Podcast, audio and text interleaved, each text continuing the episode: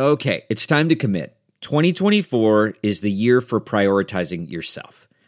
Begin your new smile journey with Byte, and you could start seeing results in just two to three weeks. Just order your at home impression kit today for only $14.95 at Byte.com. Byte clear liners are doctor directed and delivered to your door.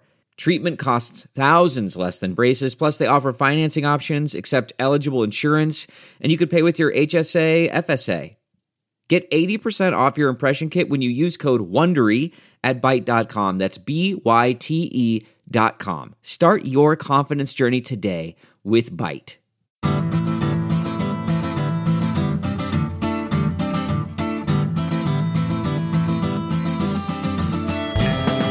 Welcome to the Sinica Podcast, the weekly discussion of current affairs in China, produced in partnership with SupChina. SupChina is simply the best way there is to keep top of all the important news coming out of China with our indispensable daily newsletter, website, and growing range of podcasts and videos. It's a feast of business, political, and cultural news about a nation that is reshaping the world.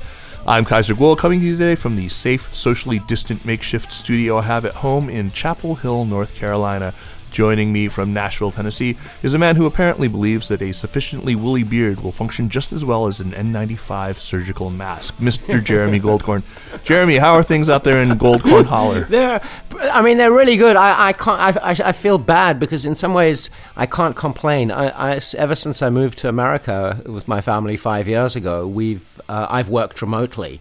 Um, and my daily life hasn't actually changed very much. Um, so, uh, in fact, in some ways, uh, it's busier because suddenly everybody else is remote working too and wanting to talk on the phone and teleconference and Zoom and everything. So, uh, or, or, you know, despite the fact that the world is falling apart, uh, our country is run by a buffoon, uh, an incompetent buffoon, uh, and we appear to be heading towards World War III with China. Everything is great in Goldkorn Holler. yeah, you know, I'll take all that. Uh, just because I haven't had to travel at all. It's been wonderful. anyway, uh, Jeremy, take a moment to tell our listeners about our COVID 19 newsletter, would you? Yeah, so we decided since we are in the business of doing newsletters, amongst other things like podcasts and websites, um, we would like to uh, offer a free service to our readers and anyone else interested. So we're making a daily, weekdays update about COVID 19. Usually goes out late morning, uh, New York time. It covers COVID 19 developments in America and across the globe, uh, and intended to give you one place to catch up on all the news and give you all the links you need to know to relevant articles. So, uh, if you are interested in this, please go to supchina.com slash coronavirus and sign up. Excellent, excellent. Uh, today we are joined by our good friend Dexter Roberts, Tiff Roberts, uh, to talk about his brand new book, The Myth of Chinese Capitalism. By the time he finally left China in 2018, Tiff was among the longest serving reporters in China. I think he was topped only by people like maybe Melinda Liu. Uh, writing for Business Week, now Bloomberg Business Week, since I think the mid 90s. Uh, he's coming to us today from Missoula, Montana, where he makes his home. Uh, Tiff, man, how are you? I'm doing quite well. How are both of you doing? We're great, and great, man. We're great, and I, I can't believe uh, we've never had you on the show before. So a belated but very hearty welcome to Sinica. Well, I'm delighted to be on the show. I'm a big fan uh, as a listener, and now I get to be on the show. Yay! Uh, anyway, Tiff, the three of us actually had a ton of overlap in the 20 odd years that we were all in China together. And, you know, I saw you all the time. It's really great to read a perspective on that same China that we all knew or, or thought we knew. And to find, you know, that there was in fact a whole lot that I at least didn't know or, or didn't think about all that much or not as much as I should have. So the book focuses on rural China and the migrant worker or, or Mingong experience across, you know, a, a, quite a long span of time. Uh, it strikes me that while there have been quite a number of good academic books from different fields like anthropology and sociology uh, that look at the lives uh, of the, the migrant workers and the many issues that, that they face. I, I really can't think of many books that have been written for popular audiences that deal really squarely with this issue. Um, so there's the book Factory Girls by Leslie Chang. But, but that book, which I do think is excellent, has a very different central thesis than than yours does because it, it focuses on this you know, empowering, uh, emancipatory effect of the whole rural to urban migration. You know, she tells stories that are meant to kind of uh, go after the sweatshop narrative, and it's a great book. But uh, by coincidence, I read your book shortly after finishing The Warmth of Other Suns uh, by Isabel Wilkerson about the, the great migration of, of African Americans from the Jim, Jim Crow South up to the major northern cities, not west to Los Angeles. Uh, I thought there was a ton of overlap. I mean, I kept thinking about that as I was reading your book. Uh, do you think that China's own great migration has certain similarities with that chapter in American history?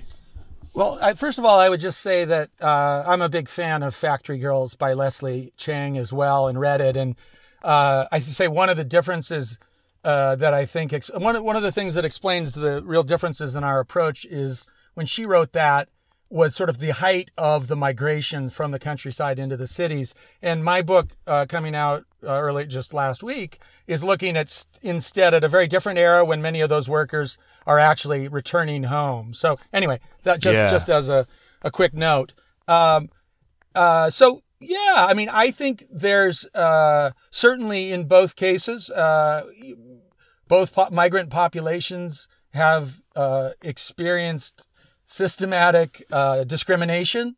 Um, I talk a lot in my book about the migrants being, in effect, uh, a, a whole second class, uh, second class citizenry uh, in China, and certainly you can say that's been the case as well uh, with the with the Great Migration to the north that that you mention in this book Sure, sure, absolutely. one difference, and not to minimize in any way the racism and uh, redlining and all those things, which are absolutely awful and a blight on American history.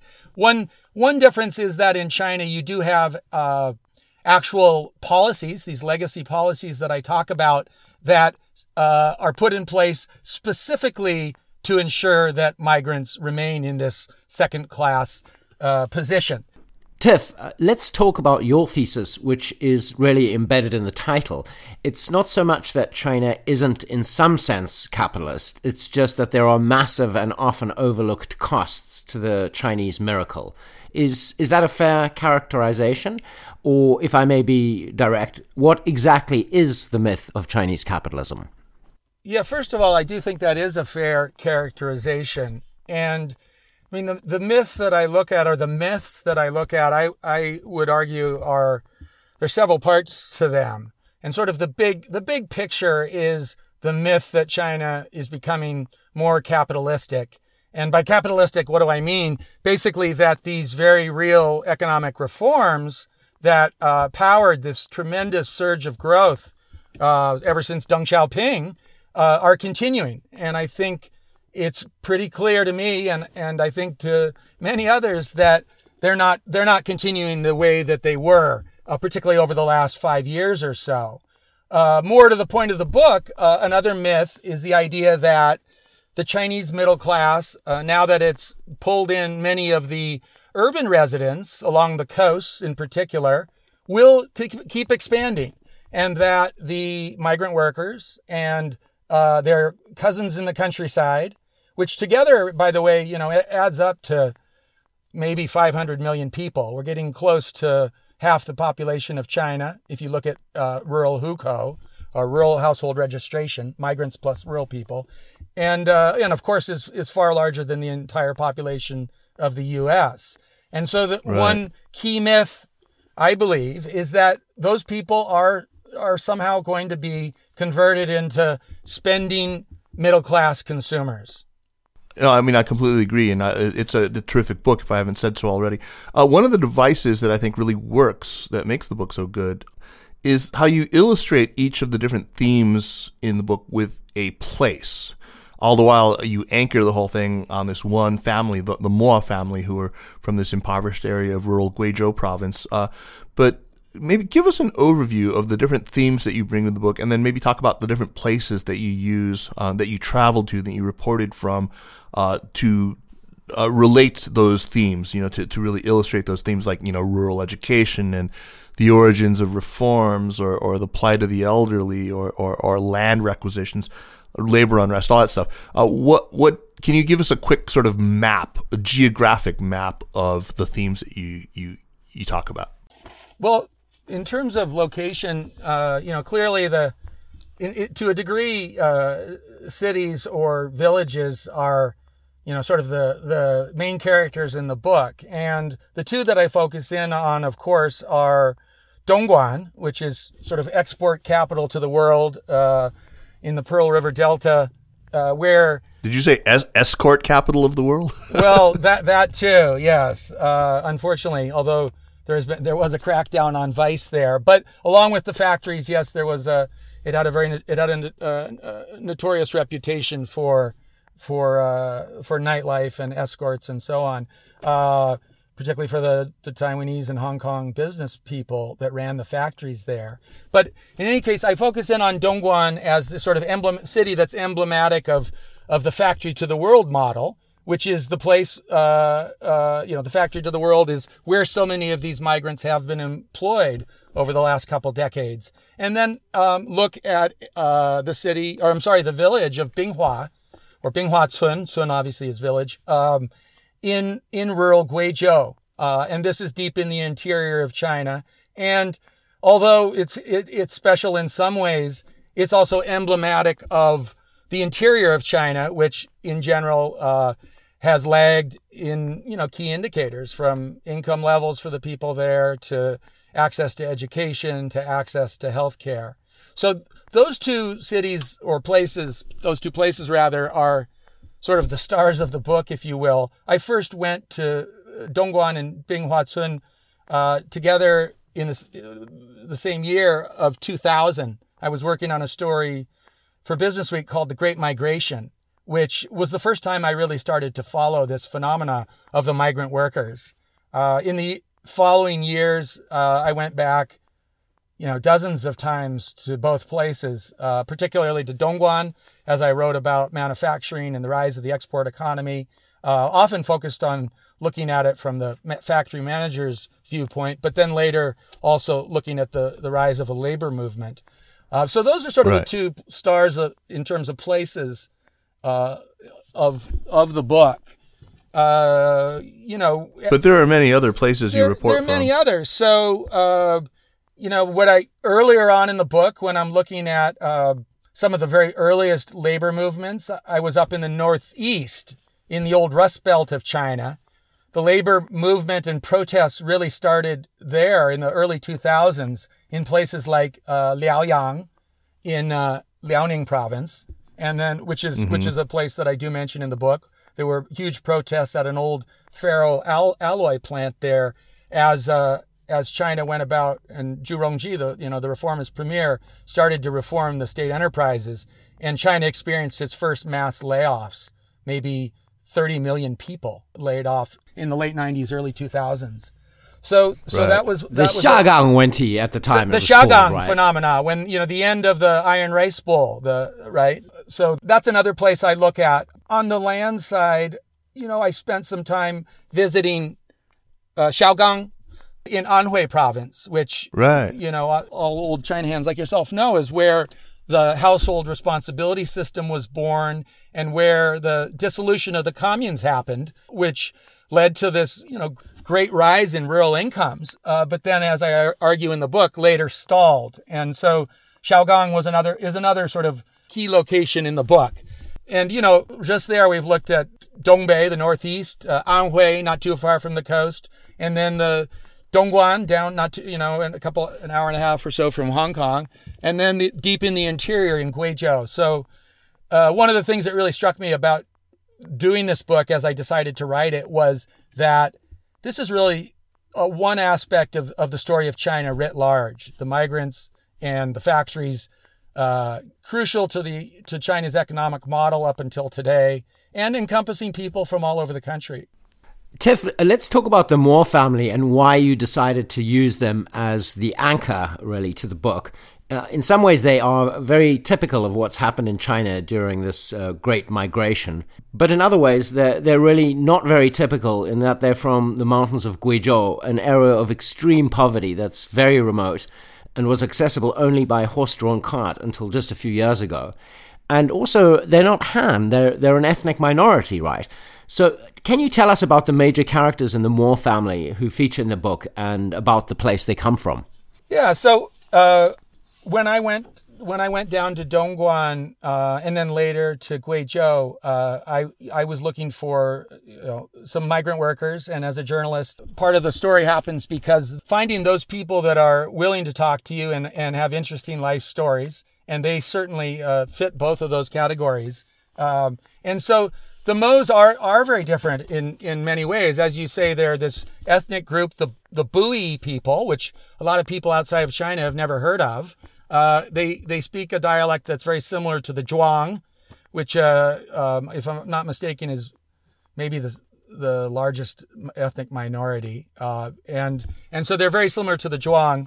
Um, they're very similar to the to the the Miao or or Hmong people actually that you know that we've got a significant uh, population of, of people from from the Hmong ethnicity living in the U.S. as a legacy of the Vietnam War, of course. But I gotta say, Bui is a pretty cool name for an ethnic group. It is Bui Tzu. Yeah, is, is it cloth clothes, right? Yes, yes, yes, absolutely. So they are they are very different. On the other hand, the challenges that they have confronted in their lives, I quickly discovered due to the household registration policy, due to the fact that education in the cities is not accessible to most the children of most migrants.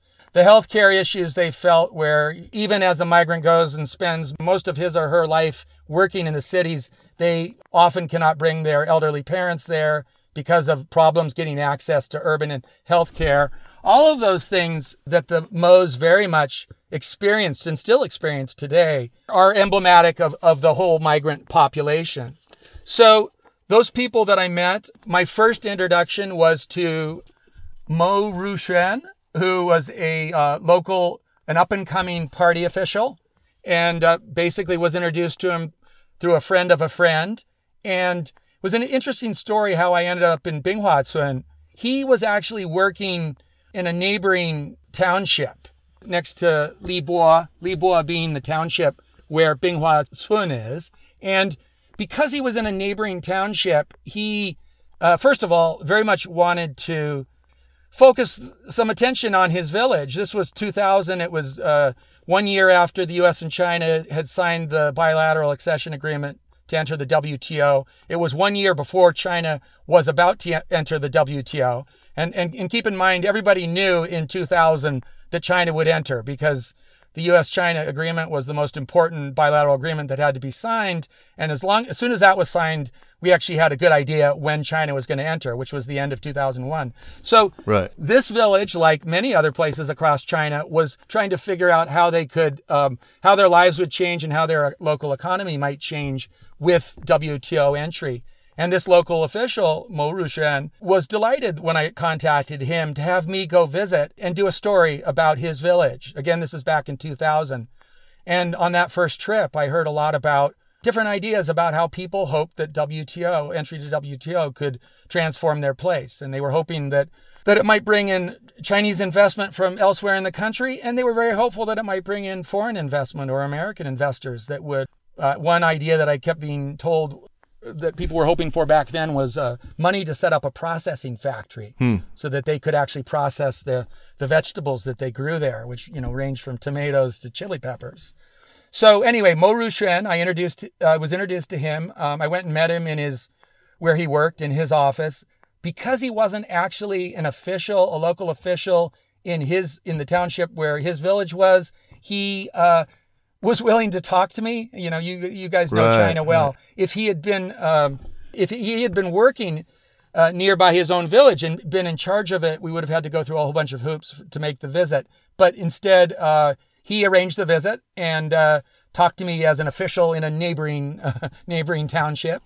Great. And uh, and I made that first visit. And uh, on that same visit, I met uh, Mo Ruchun, his brother, who that first visit I, I barely remember. He was he was called back by his brother to be basically a host for me. And the reason why he was called back was because uh, Mo Ruchun had been one of the earliest uh, migrants to leave the village. That meant that he'd actually learned to speak semi-standard Mandarin. He'd been he'd been working all over the country, as Right, opposed right. to a lot of the people that stayed in Bui, who most of which couldn't speak Mandarin. They spoke the uh, the Bui dialect, which is very similar to the Zhuang dialect, and and the Mandarin they spoke, you know, as you would imagine, had a very thick accent. So Ru Chun came back. Um, and he met me at the horse cart that uh, deposited me in the village, which was necessary because the road was so muddy at that time of year. And so I met him. And, you know, today he's a fairly successful entrepreneur who's tried a lot of different businesses in his time. And uh, many of them haven't been successful, but right now he's doing okay, um, working in the lumber industry in neighboring Guangxi, um, but also has a home back in, in Libo, the local township where Binghua is. So, so he is another key character. And I can keep going, or we can, or we can. Oh stop. no, that, that's good. I mean, it's it's really they're the, the, the brothers who are at the center of it, and Mo Ruchun, of course, has children, and uh, it's the fate of those children that are left behind by parents who end up migrating to, to work in, in factory towns like Dongguan that is one of I think a really interesting uh, part of the early chapters of the book. Uh, I think probably most of our, our listeners are familiar with the, the plight of the left behind children. Uh, but your your book focuses on a lot of detail that I, I at least wasn't fully aware of. Uh, one thing that struck me was the fact that, for example, um, you you had been talking to somebody who was working uh, on this issue in Hong Kong, and she uh, said that children of migrants who are left in the countryside uh, who get sent off to boarding school after you know after age five or whatever, uh, they come back to their villages with real disadvantages when it comes to the standardized tests, you know, the Zhongkao to get into high school and the, the Gaokao to get into college. Uh, can you talk about that in particular and some of the other educational issues that are con- that these uh, left behind children confront? Yeah, yeah. That scholar, by the way, is Ani- is Anita Koo, and she, uh, with some other scholars, focused in on what they call the doubly disadvantaged youth, and those are kids that, as you just described, who actually do try to they do spend several years of their the first years of their education with their parents uh, in the in the cities uh, who, with their migrant worker parents that often is complicated by the fact that, as you know, they can't usually get into urban public schools in most cases. They end up in private schools that cater to migrant children that are often actually relatively expensive and don't provide usually uh, as good education. So what happens is as the Zhongkao gets closer, the test to get into high school, into a good high school, they're not eligible to take that test in the cities and they're not eligible to go to high school in the cities. So what they have to do is they, they go back to their villages. And one of the sort of surprise findings that Anita Koo studied was the fact that that's actually, uh, and th- that often puts them in a position where they're actually not very well prepared. One of the reasons why is because as China has tried to move away from its emphasis on just rote memorization and make its education system basically better, they've they've experimented in the cities with moving away from that that focus on memorization. Right. And you know they've introduced new topics uh, uh, and so on. That hasn't really happened in parallel in the countryside. So these people, these kids could go back. They take the Zhongkao. They do do as well as they might do, and they get into these high schools that are much more traditional and focused on rote memorization. Often that combined with the fact, so that actually puts them at a disadvantage. The first disadvantage is the fact that they're often these not very good private schools in the cities. The second disadvantage is now they're they're not actually doing very well in the rural high schools. You have to throw in the or add the fact that these are often quite impersonal boarding schools. They're far away from Yeah, their mean, they sound hellish. Yeah. Yeah, they're far away from their parents. Um, and, you know, they're cooped up in these dorms, sometimes 12, 16 high school kids to a room. And uh, uh, it's not very pleasant. And while China has put an enormous amount of money in trying to improve rural education, much of it has gone into, um, as is the case so often, has gone into physical infrastructure. So you go visit these boarding schools, as I did, and they look pretty good. They're, you know, they're these big concrete hulking buildings there. Uh, they, they often have sports fields. You know, they're not that old because the money, you know, the, the money came in the, in the recent years and they built new schools. Uh, there was a huge rush to build more boarding schools, and a lot of them uh, were built fairly recently. But that sort of emphasis on building up the physical infrastructure, in most cases, has not been matched with the with the with the soft infrastructure. The level of teaching. Yeah, they is- they and- they have a lot more in common with like a Dickens orphanage than they do with Exeter Prep. Yeah. Yeah, I'm afraid so. Yeah, I did a story, uh, which was for for Business Week, which was called China's. The title, which I wasn't responsible for, but was fairly accurate, was China's Dickensian boarding schools. Uh, Right, So, right. so these kids come back, and what happens is they very frequently drop out of high school. So you have this uh, tremendous problem with rural dropouts, kids of migrants, who then basically are cycled back into something similar to their parents. They don't get the, their parents often weren't very well educated. Education's gone up amongst migrants, but now you have these rural kids going back, dropping out, and therefore they can't get a good job in the new economy, and they end up going back and doing the lowest of the low jobs, whether it's back in the factories, construction sites, or some of the service jobs that are out there, the really the really tough ones, like the motorcycle delivery jobs. That's right. Tiff, what about migrant schools in cities? This has been a, a big issue for a long time. Um, closing of schools uh, that were serving the children of migrants, and uh, often very heartbreaking uh, stories over the past few years. Why are municipal governments in first tier cities so opposed to these schools? Well, if you look at again the first tier cities, cities like Beijing, uh, there's been a real effort to uh, actually reduce the migrant populations, and of course we saw uh, several years ago with the big fire, the Daxing fire. There were outright, you know, there were mass evictions of migrants from Beijing and then later Shenzhen and other cities around China, and these cities, again, Beijing and Shanghai in particular, have actually set, you know, they like to set targets on population growth. They've actually set targets that reduce the population. And so there's pressure to move out the migrant workers. Um, at the same time, you know, they, the, the you know, we have the, the migrant children. And so what's happened in many cases is when municipal officials decide that there are too many migrants, they, you know, the one thing they can do, which is very heavy-handed and they've done before, is is order uh, apartment buildings to stop stop renting to people that don't have local hukou. But another very effective thing to do is to shut down the private schools that cater to the migrant workers' children. Because if your children can't go to school, uh, the migrant workers, the whole families need to move on to find some place where they can put their kids in school. And uh, that's been quite brutal. I mean, we've seen whenever there is this mandate to reduce the migrant population, typically they go after the schools. They always have an excuse. It doesn't have the proper licenses. It's a fire trap. You know, the building's not up to code. These things may be true, but usually the the actual motivation is more about pushing migrants out of the city rather than trying to, you know, have safe schools for migrant children. So we've talked about the kids. So in, in these empty nest villages all over China, these kung, what are they called, Kongchaocun, uh, you rarely see working age people, of, of course, just just these children, uh, but also the elderly.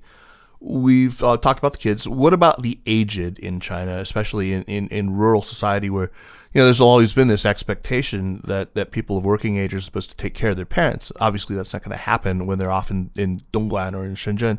So, what kinds of pressures do the elderly face? So, uh, you know, obviously the elderly in China everywhere face, you know, face some of the same challenges, same pressures, but it's, but it's, there's, there's uh, different pressures and, and sort of a height, heightened challenges for the rural elderly. Uh, they're, uh, first of all, it's happening faster in the countryside. And that's, you know, that's sort of simple arithmetic. If the young people are leaving the countryside, then obviously you're going to have an average uh, older population in the countryside. So it's happening much faster there.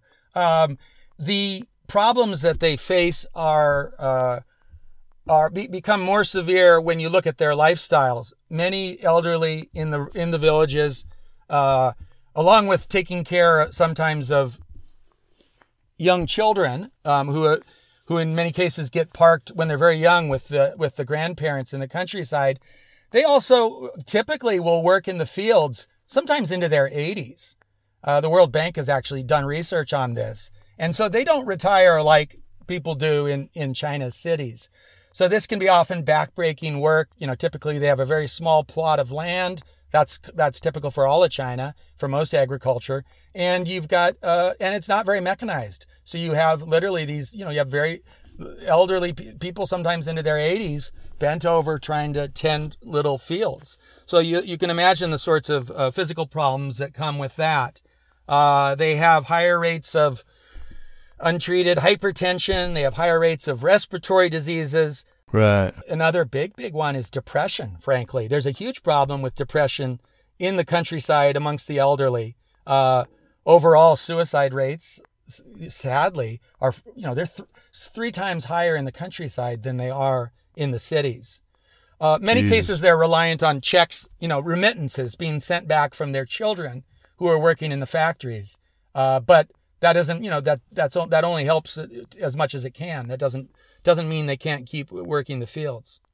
So I guess just one other thing, uh, you know, in China's efforts to eradicate poverty, which they've made, you know, very substantial and, and impressive progress in, they have had to actually focus on rural elderly poverty as well because it's a, still right, a serious right. problem. You know, the empty nest phenomenon, which they the Kongchao I'm, I'm messing up the tones, I'm sure, but um, uh, the that's because uh, you it's an empty nest. You end up you, these villages end up being very elderly, often with infants. The very elderly typically have very low levels of education. Uh, they're not reading bedtime stories to those migrant little toddlers. I'll tell you that. Um, they don't necessarily have training in taking care. When they raised kids many many years ago, uh, it was a it, it was a different era in China, and so they don't have the skills to raise young children as well. So this is it's a real it's a very real problem for not just the villages themselves, but uh, for the migrant worker population as a whole. Tiff, the conditions you describe in the early chapters of your book from your earlier visits to factory cities like Dongguan are pretty appalling. Uh, there are workers sharing narrow beds, working extremely long hours at dirty, dull, and or dangerous tasks. Um, but over the last 20 years, how would you describe the improvements, in, if any, in, in conditions uh, at such factories? And what has driven those improvements? Well, there's been tremendous improvements. So, those uh, factory conditions that I describe early on in the book, uh, many of those have gone away. Uh, so, the uh, it was you know it was it was really the definition of sweatshop labor back then back in the you know the bad old days in the late 90s and early 2000s typically these workers would show up at the factories. Uh, they felt very blessed to just have that job. They would have to hand over their household registration booklet or their their hukou in order and they'd hand it over to the factory manager. Uh, that would in effect kept them prisoners in the factory. The factory manager was like what else do they want to do? You know they're not they're they're migrants. Their job is to work in my factory. They don't need to go wander around the town. They'll probably get into trouble. And so, of course, I should take their household registration booklet. But what would happen is they'd get picked up by police if they did venture out of the factory. And you know, there's this terrible phenomena with the the black the black jails that uh, that migrants were mistreated in. They would be picked up by the police. They wouldn't have their household registration booklet, which they were supposed to have on them at all times, and uh, they would be thrown into these quote unquote black jails and often have to pay large fines. Sometimes their relatives would have to gather money and bring it together to get them out of these black jails. Uh, the conditions, as you say, in the dormitories were pretty bad. Uh, the food was pretty bad in the in the cafeterias. A lot of that began to change as really sort of with the demographic shift in China and the fact that this, uh, and also the the fact that there were fewer, and it, the, the numbers of migrants coming from the countryside every year into the cities started to slow down. Now it's, you know, now it's basically stalled. Uh, so that growth that basically provided very, very cheap labor to the factories of, of new workers started to slow down. Uh, you know, what happens then? Wages start to go up. Workers actually started to be have a bit of, you know, sort of the, the labor management balance of power started to shift a little bit. So these workers would be like, yeah, the, the, the, practice of handing over your household registration to a factory manager quickly vanished. You know, no no factory manager that asked a worker to do that could get the worker to stay there. They, they could walk down the street to a new factory. And so um, so there was a real shift. And, you know, at the same time, we saw back here in the U.S., uh, the rise of a whole movement against sweatshop labor, initially targeted at Nike, you know, all the students organizing on university campuses. And suddenly the big labels like Nike and others were very conscious of the, you know, the, their reputation and the fact that that that they could be hurt if uh, if these scandals emerged about mistreatment in their supplier factories. So they started to police it as well. It's great that the demand side consumer activism really helped. That's that's that's marvelous to hear. Yeah, no, I think it I think it really did. Um, and I spent a lot of time with Nike uh, going through factories, and they're showing me how they were trying to root out, uh, you know, illegal or bad practices in terms of management of workers. And they were sincere. They didn't, you know, they didn't want to see their stock get hit by a boycott or something because because of uh, exactly. uh, stories of of uh, of a sweatshop emerging there. I want to ask you something about the, the labor conditions there. You know, one of the things I used to hear when I was a reporter, you know, on trips down there, you were talking about how they could just get up and walk down the street to the next factory and get another job. Well, I mean, this was something that Nike and all these other companies were actually encountering all the time. Um, that they they wanted to comply, they wanted their their factory managers to comply with these you know, overtime laws, but it was actually pretty difficult because the the bosses couldn't really pay time and a half on weekdays for overtime and double wages on weekends because the margins were so slim. So they tried to keep the workers to just their 40 hours.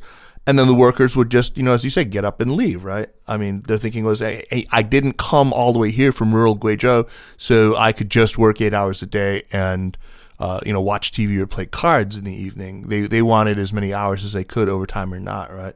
Uh, did you did you encounter this? Yeah, I did. And another thing, I should give credit to the Chinese government here as well. They passed a, a, a very important labor law, which put into place those requirements on paying for weekends and holidays, double and triple pay.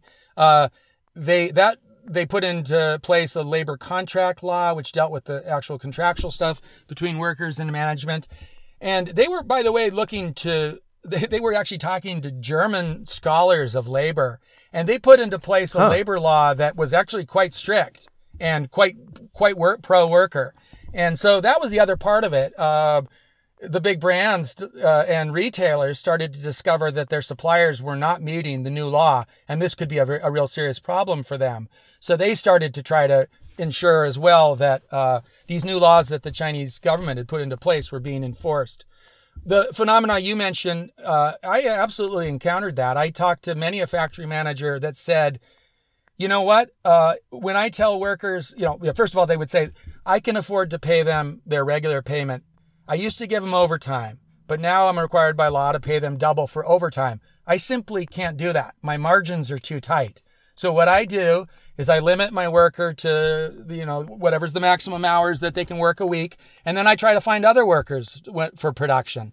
And workers literally were walking away because they were saying, in some cases, they were saying, you know what, I don't need double time. I just want I just want the 50, 60 hours, and uh, uh, I've got my relatives and my family back in the village. I'm sending money back there. I'm ready to work really, really hard.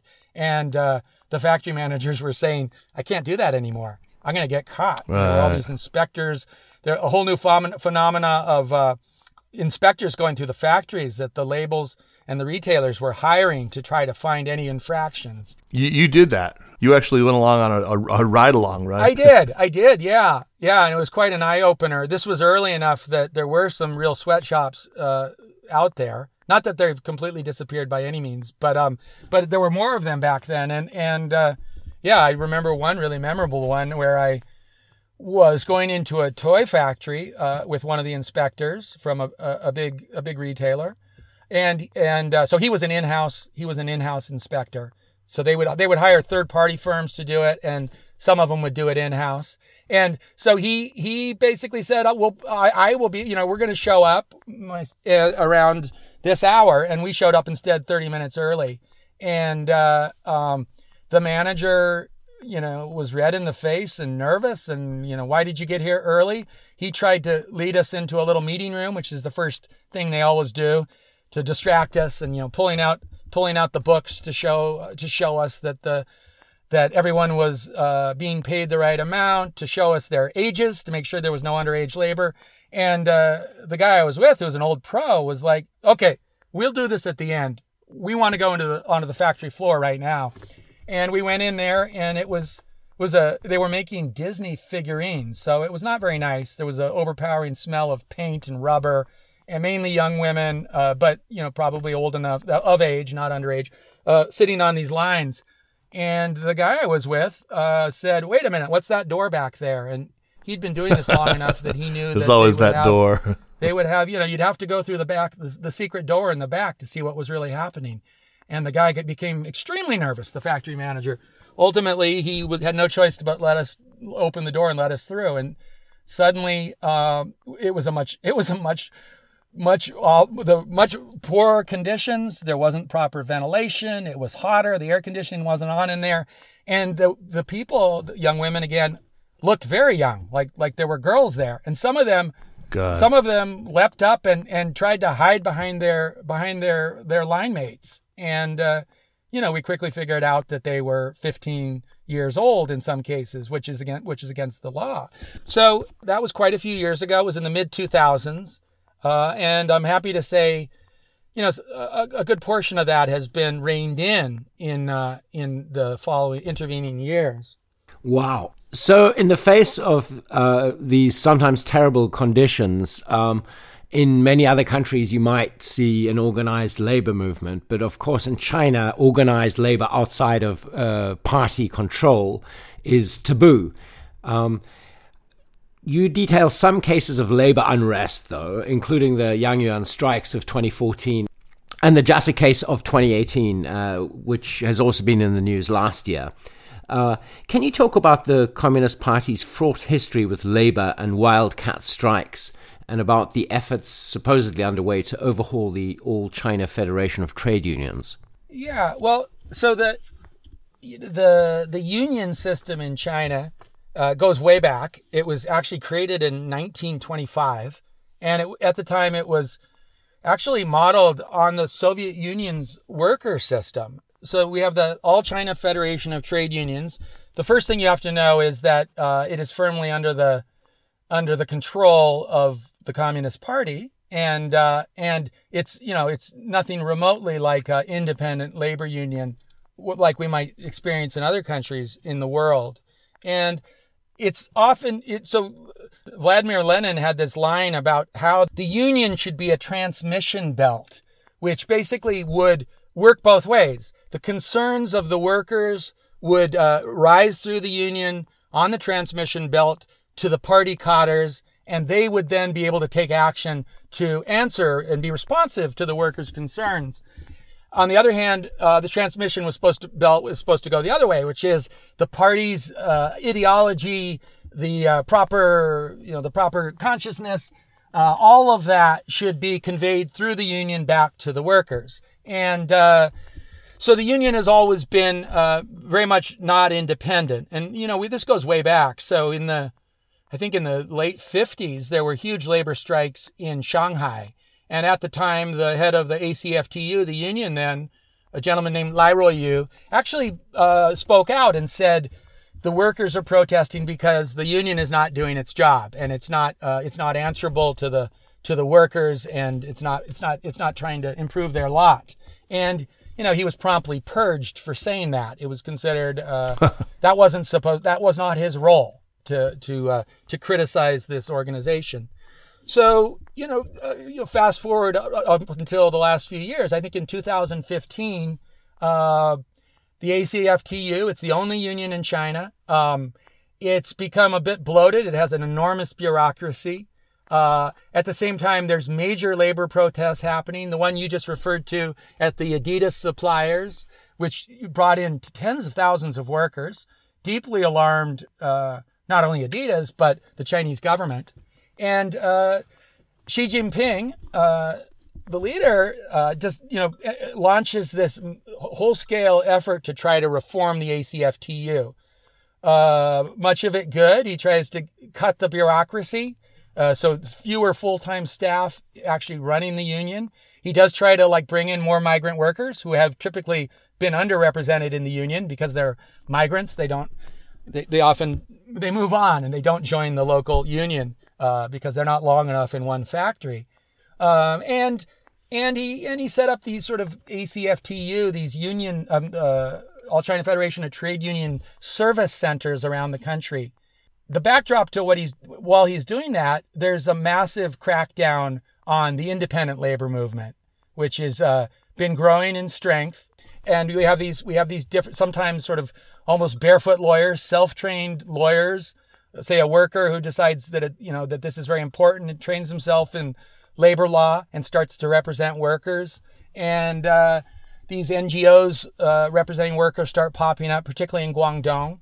So there's a massive crackdown on them, um, and there's you know a right. number of people that uh, were most of the people that were running these various most the most effective independent labor organizations are now in jail. Very sad. I mean, these are people I knew quite well, who I spent a lot of time with over the years talking to, um, and uh, they were very high profile, and those many of them are in jail now. So on the one hand, he's he's trying to reform the ACFTU and somehow make it more uh, answerable to the worker. On the other hand, he's he's doing this very vicious crackdown on this independent labor movement, which had become quite effective in trying to help workers, including in that Adidas strike. Um, and and I just one last thing. He there's a there's a, a clear emphasis on trying to uh, uh, sort of re- rebuild the transmission element of the union. So on the one hand, um, the the union is supposed to do a better job of representing the concerns of the workers, and uh, their concerns are supposed to rise up to the administrators in the party. On the other hand, there's a very very marked effort to try to start teaching party principles and the correct whatever that might be the correct attitude you need as a worker and as a member of a, of a workers union to the workers and there's a lot of uh, there's a lot of study sessions and learning party doctrine that actually comes through the union now, which did not in the past. Hey, Tiff, just a real quick question for you. Uh, you talk in your book about China's e-commerce boom and, and its transformation of the Chinese countryside, this whole phenomenon of, of Taobao villages and so forth. Uh, you even had the head of the World Bank gushing about how this is a, a huge game changer for people in rural China. How impactful in your assessment has this really been, and how much of this is just spin from Alibaba and JD?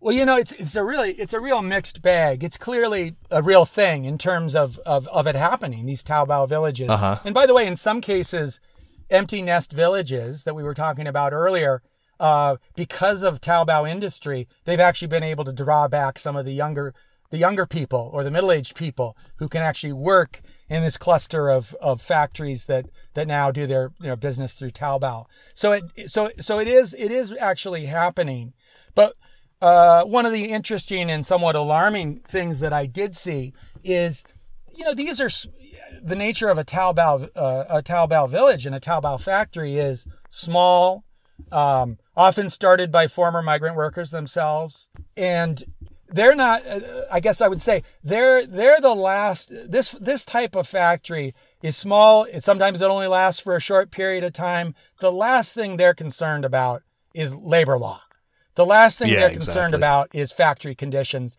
The last thing they're worried about is underage workers. So in some of these Taobao villages, and probably probably pretty uh, probably more widespread than we realize, a lot of these old sort of sweatshop conditions are being resurrected. They basically fly under the radar. They're not, you know, if a if the if the city wants to or a or a township wants to clean up its labor sector, they go to the bigger factories, the ones that actually might pay the fines and help the local coffers. And these Taobao factories usually are untouched. So there are signs huh. that that they uh, that sort of some of the worst practices of the sweatshop era are being resurrected in the Taobao villages. Uh, very mixed bag. Absolutely. Tiff, in some ways, I think you could say this book is about two major injustices uh, the dual land system, with the addiction that local governments have to land sales as their only means of raising revenues, and then also the hukou system. But let's talk first about land. What's at the heart of this problem? Yeah, so uh, those are really the two legacy policies that I argue uh, are the biggest obstacles to China continuing uh, on the, on its economic, basically carrying out this economic transition from factory of the world to this new uh, much they, they're very clear what they want. They want a much more consumer driven economy. They want a much bigger service industry. They still do want manufacturing but they want to be making higher value added goods and they want the factories to be far more automated uh, which is in tandem with the rising wages.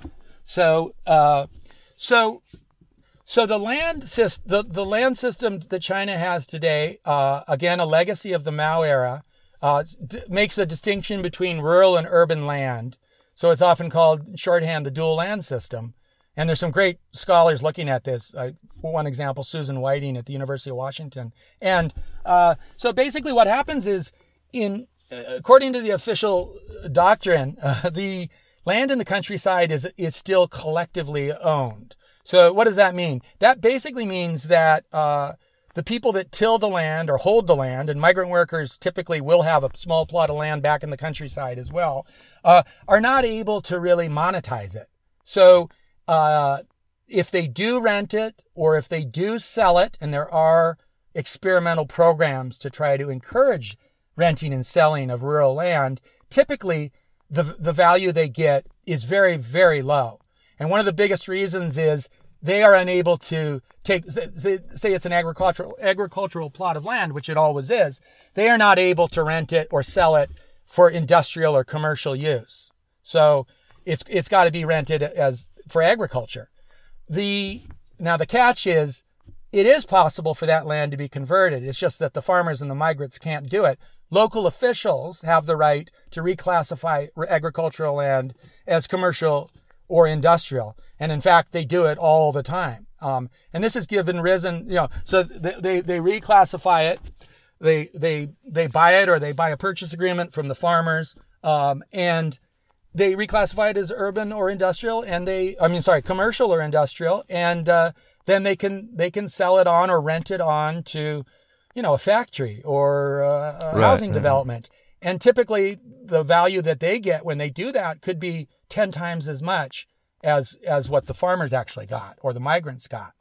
And so that's the situation in the countryside.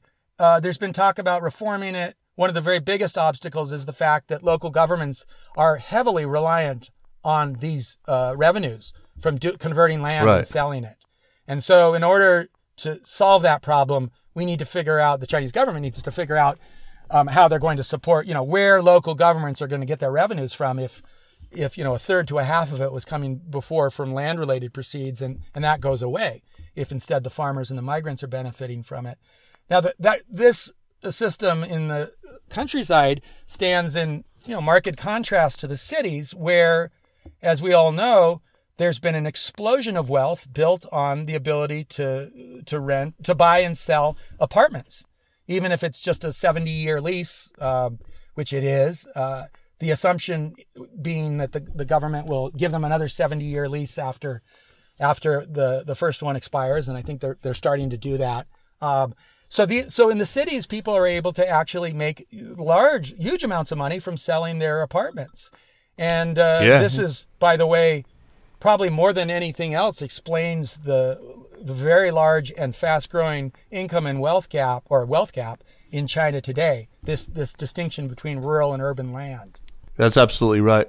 Um, as we've said, the other fundamental problem is, of course, the hukou system, this internal passport system. I think it's fair to say that most people recognize at some level that it's a deeply unfair system, and yet it's been incredibly difficult to try to reform.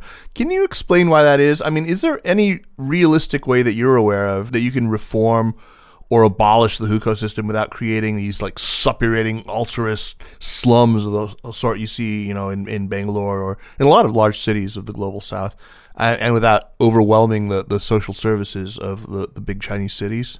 Well, I mean that that's a real concern, and that's one of the main reasons why they have moved as slowly as they have, and they really have moved slowly. I just remind you that they announced with much fanfare in 2013 at a third plenum that year that they were going to move quickly to reform household registration and the and the land system. And there have been there's been very very limited progress, small pilot programs and so on, but they're still so far away from that.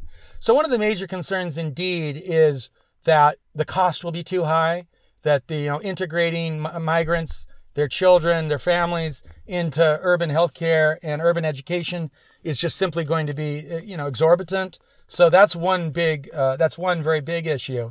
Um, and I should add, there is a bit of debate on this. There are Chinese scholars and some officials that think that that simply won't be the case. You know, the migrants have proven proven themselves to be very hardworking people. Uh, they come to the cities to work. They don't come to just hang out. And uh, and so another argument says actually no, they will become uh, uh you know uh, they're uh, tax paying new citizens. And actually, it's not going to be as expensive expensive as everyone thinks. Um, and a similar argument with the slums. It's like, you know, the people that are supporting the reforms will say, you know, look at the migrants today. They're, you know, they're they're not really living in squalor, even when you know the system is built to make life difficult for them in the cities. They've done as good a, a job as possible in difficult circumstances to make you know decent lives in the city for them and their families. The private schools for migrant kids is one example. So, so there is an argument that can be made that says, you know, actually it's not going to be nearly as expensive or socially destabilizing to bring these people into the cities. Uh, a huge obstacle, which is not always remarked upon, is the urban people themselves. Uh, and so, you know, it won't be any. It, won't, it probably won't be a surprise to either of you with you know, with with Chinese relatives, as I have as well, that many with urban Chinese relatives, many people in the cities, you know, first of all, they are under enormous pressure. You know, it's extremely difficult for them to go to a hospital already in the city. You know, the, the lines that people have to wait in. Uh, perhaps it's gotten maybe a bit better, but it can be brutal to actually get a doctor's appointment. You know, bribery was very common in the past as well to, to see a doctor in the cities uh, getting your kid into a good urban, a good school in the city is extremely competitive. So we have the whole phenomena of the, uh, what do they call the Chu? the the basically people mm-hmm. buying mm-hmm. these insanely expensive rundown hovel apartments in a particular part of a city like Beijing simply because that allows them to put their kid in the in the neighboring school, the school that's nearby. So so there's huge competition already some of the some of the most notable protests by urbanites in recent years have actually been related to to uh, efforts by the government to do the right thing, in, in, my perspective, and bring more migrant children into urban schools.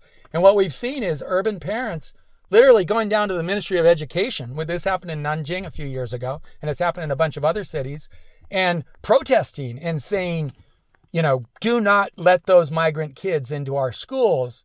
You know, they, you know, it's it's hard enough already for my kid to get into a good school. So there's huge resistance, and this is something that, uh, to a degree, you know, it makes things more difficult for policymakers as well.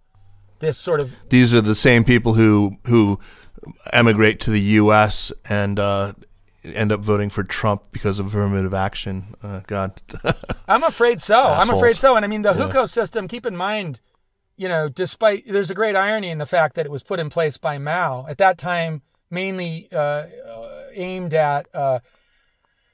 Having a sort of a, a, a docile population in the countryside to to grow the crops to to feed the industrial workers who whose kids who who you know the technocrats who would uh, you know, man the steel factories uh, and and try That's to right. make you know the make China leapfrog and catch up with the world in steel production. It was a very Stalinistic idea, and uh, and so this idea was, you know, we'll keep people locked on the farm and in the communes later in order to to make this whole thing to, to power industrialization. So uh, urbanites in China are have, for decades have been used to this system, and it'll be no, you know, you won't be surprised to hear this. Uh, you know, it's very common to hear I don't know what, the right expression is, classist uh, yeah, uh, no, expressions classist, by urbanites about the, you know, the no, no mean, you know, farmer is an insult. I was going to say, in my first year in Beijing, I worked at a factory, uh, a joint venture factory, and I was shocked within the first week to learn that my colleagues, well, I was teach, supposed to be teaching them English, used that regularly as a term of insult because I thought I was coming to a, a communist country, and it, it, that was way back in 1995.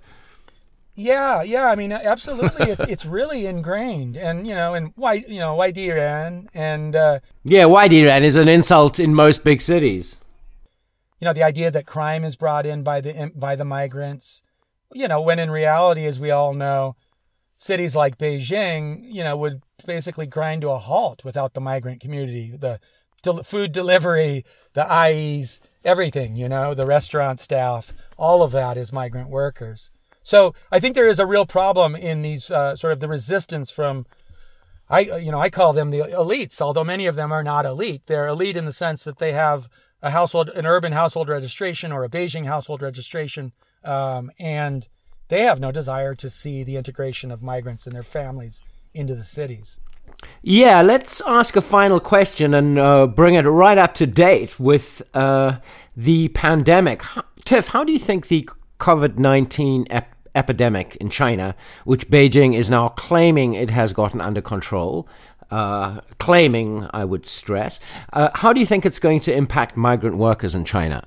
So, so far, the you know we've already got signs of, of how it might, and it's it's not a it's not a pretty picture. Uh, so you know, if you look at the cities now, uh, there's things seem to be uh, sort of returning somewhere close to normalcy for the urban residents. Uh, white collar workers, you know, they can work from home or they're going into the office once a week. Uh, for the migrants, obviously, you know, they can't work from home, whether they're working in a restaurant, a delivery person, or in a factory. And so, uh, in the first month or so, we saw many of them completely unable to actually even return to the cities where they had worked. And we also, by the way, uh, you know, as you know now, probably every urban housing development now has extra strict policies for entry and exit. And uh, everyone's afraid of the virus coming back, which is fair enough. Uh, but unfortunately, uh, there's been many reports about migrants who had rented places in the cities or on the outskirts of the cities who are now being banned from returning. And in some cases, you know, very dramatic, back to sort of like the Daxing expulsion tactics, like shutting down the electricity in apartments that migrants have been living in, or shutting off the water to drive them out. So that's actually been happening as well. Um, I do think, uh, sort of the larger picture, I think some of these ingrained biases that urban people have against migrants sadly are only going to be reinforced with COVID 19.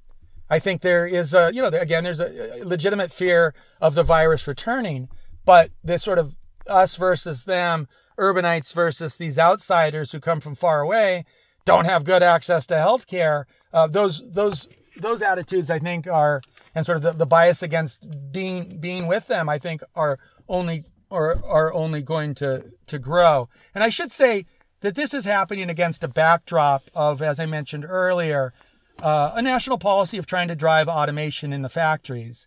And so, I mean, migrants before COVID 19 were already not feeling welcome in the cities. The trend is to try to encourage them to leave, sometimes forcibly make them leave. Certainly, that's happened in Shenzhen over the last few years. Some of the big migrant neighborhoods, uh, they've just shut them down. They've, they've stopped, they order the buildings to stop renting to migrants. And the, you know, the no uncertain message is go back to where you came from and, and try to reinvent yourself there as an entrepreneur in mm. a hmm. service industry. And uh, so it was already not particularly uh, welcoming to the migrants, becoming less mi- less welcoming. And I'm just afraid that uh, with COVID 19, uh, that tendency is only going to be, be strengthened. Well, that's that's a depressing note to end on. But Tiff, I I, I can't let you go before I, I, I tell one little story. Um, that you are basically the first and thus far only person to have actually said to me, and for very good reason, dude, your hair is on fire.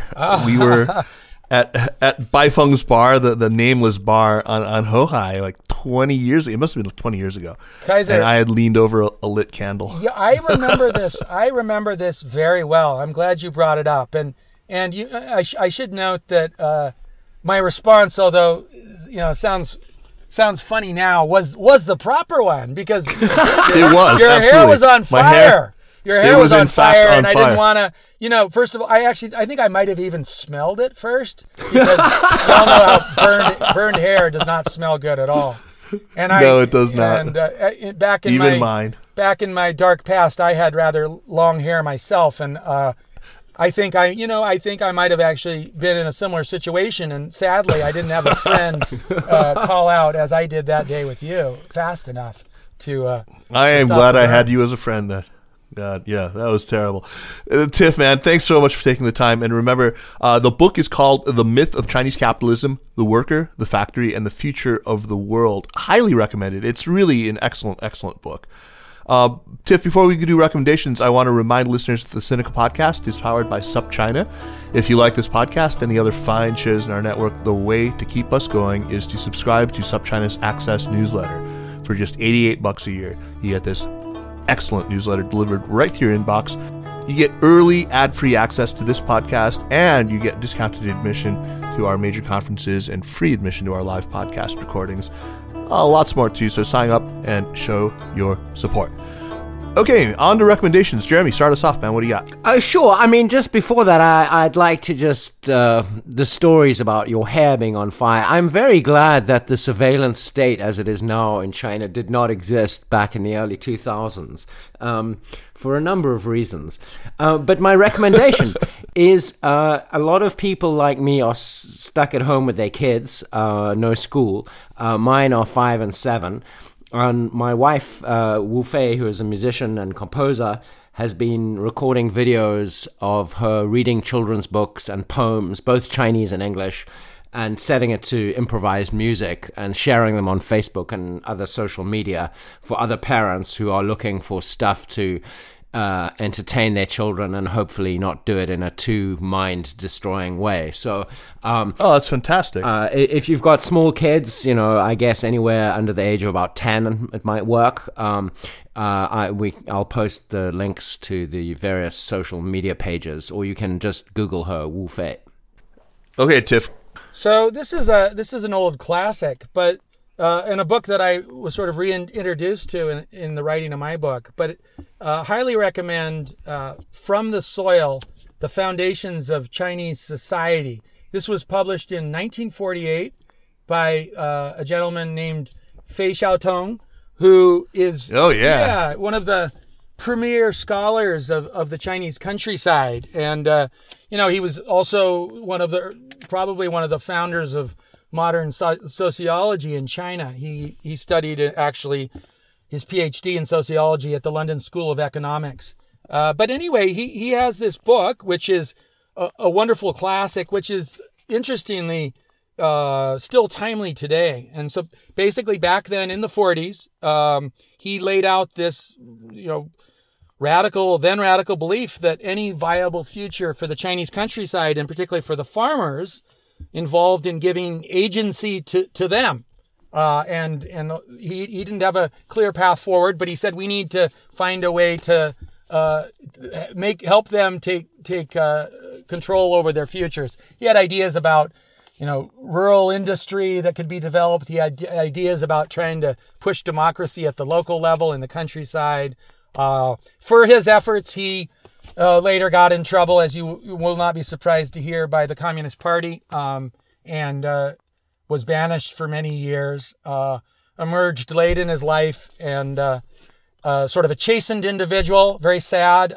Never talked about some of his radical early beliefs again. But this book by him, again, From the Soil, The Foundations of Ch- Chinese Society, is a remarkably, a remarkably sort of prescient look at at China, uh, its relationship to the countryside, and worth still reading today. Wow. It, you know, I remember him when he died in, I guess it was like in the mid 2000s. Um, I was just sort of shocked to realize that he had still been alive. Yes. As I mean, I, I yeah, was, he must have been, well, gosh, well into his 90s by then. Yeah, he spent uh, he spent about 20 years in exile after uh, uh, being being outspoken during the Hundred Flowers movement you know, one point clean right. toilets for years, apparently. Uh, and oh then in 1976, with the death of Mao, was finally rehabilitated and was sort of able to reestablish uh, a, a, sort of tightly controlled form of sociology in China. That's great, Fei Xiaotong. Um, I am going to re-recommend the first two novels in Hilary Mantel's fantastic trilogy about Thomas Cromwell, uh, set in you know the the Tudor court uh, in the court of King Henry VIII.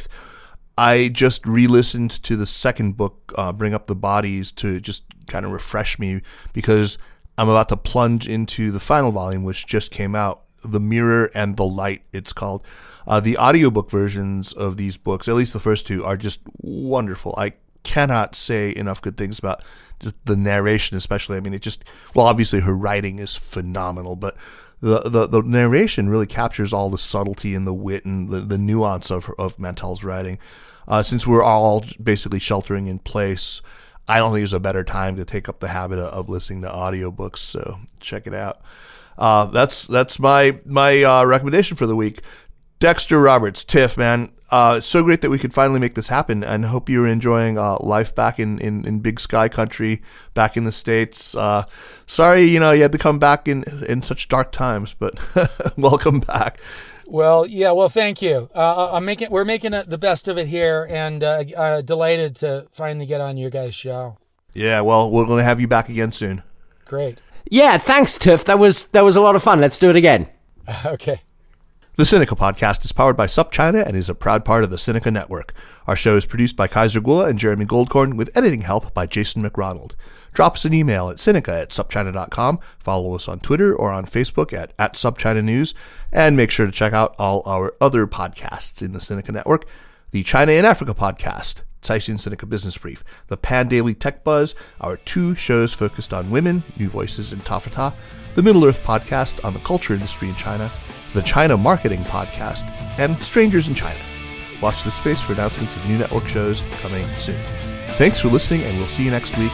Take care, wash your hands, and don't touch your face.